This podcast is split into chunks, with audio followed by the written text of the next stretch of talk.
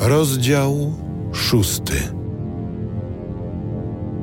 Znowu podniosłem oczy i patrzyłem. I oto ujrzałem cztery rydwany wyjeżdżające z pomiędzy dwóch gór, a góry były z brązu. Pierwszy rydwan ciągnęły konie kasztanowate, drugi rydwan konie kare, białe konie, rydwan trzeci, wreszcie czwarty konie srokate, silne.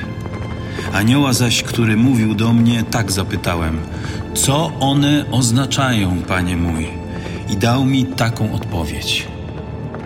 To wyruszają cztery wichry nieba, które się stawiły przed Panem całej ziemi.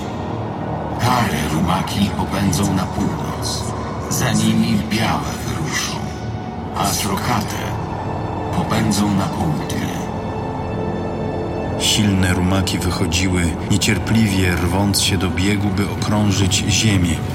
I rozkazał: Ruszajcie i obiegnijcie ziemię dokoła. I popędziły na krańce ziemi. Zawołał do mnie: Patrz na te, które pędzą w kierunku północnym. One sprawią, że duch mój spocznie w krainie północy.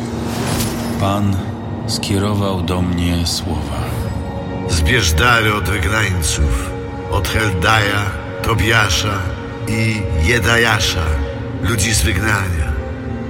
Udaj się więc dziś do domu Jozjasza, syna Sofoniasza, dokąd oni przybyli z Babilonii.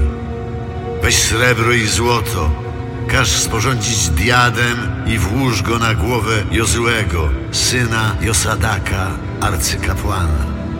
Powiedz mu, tak mówi Pan zastępów.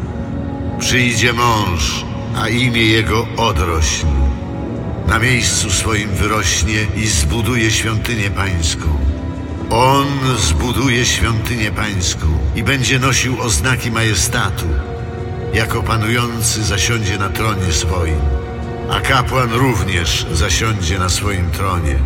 Zgoda i jednomyślność połączy obydwu.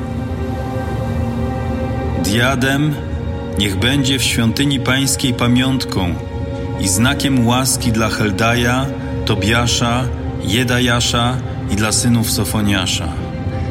Z dalekich stron przybędą ludzie i będą budować świątynię pańską. I przekonacie się, że Pan zastępów posłał mnie do was, a spełni się to, jeżeli pilnie słuchać będziecie głosu Pana, Boga waszego.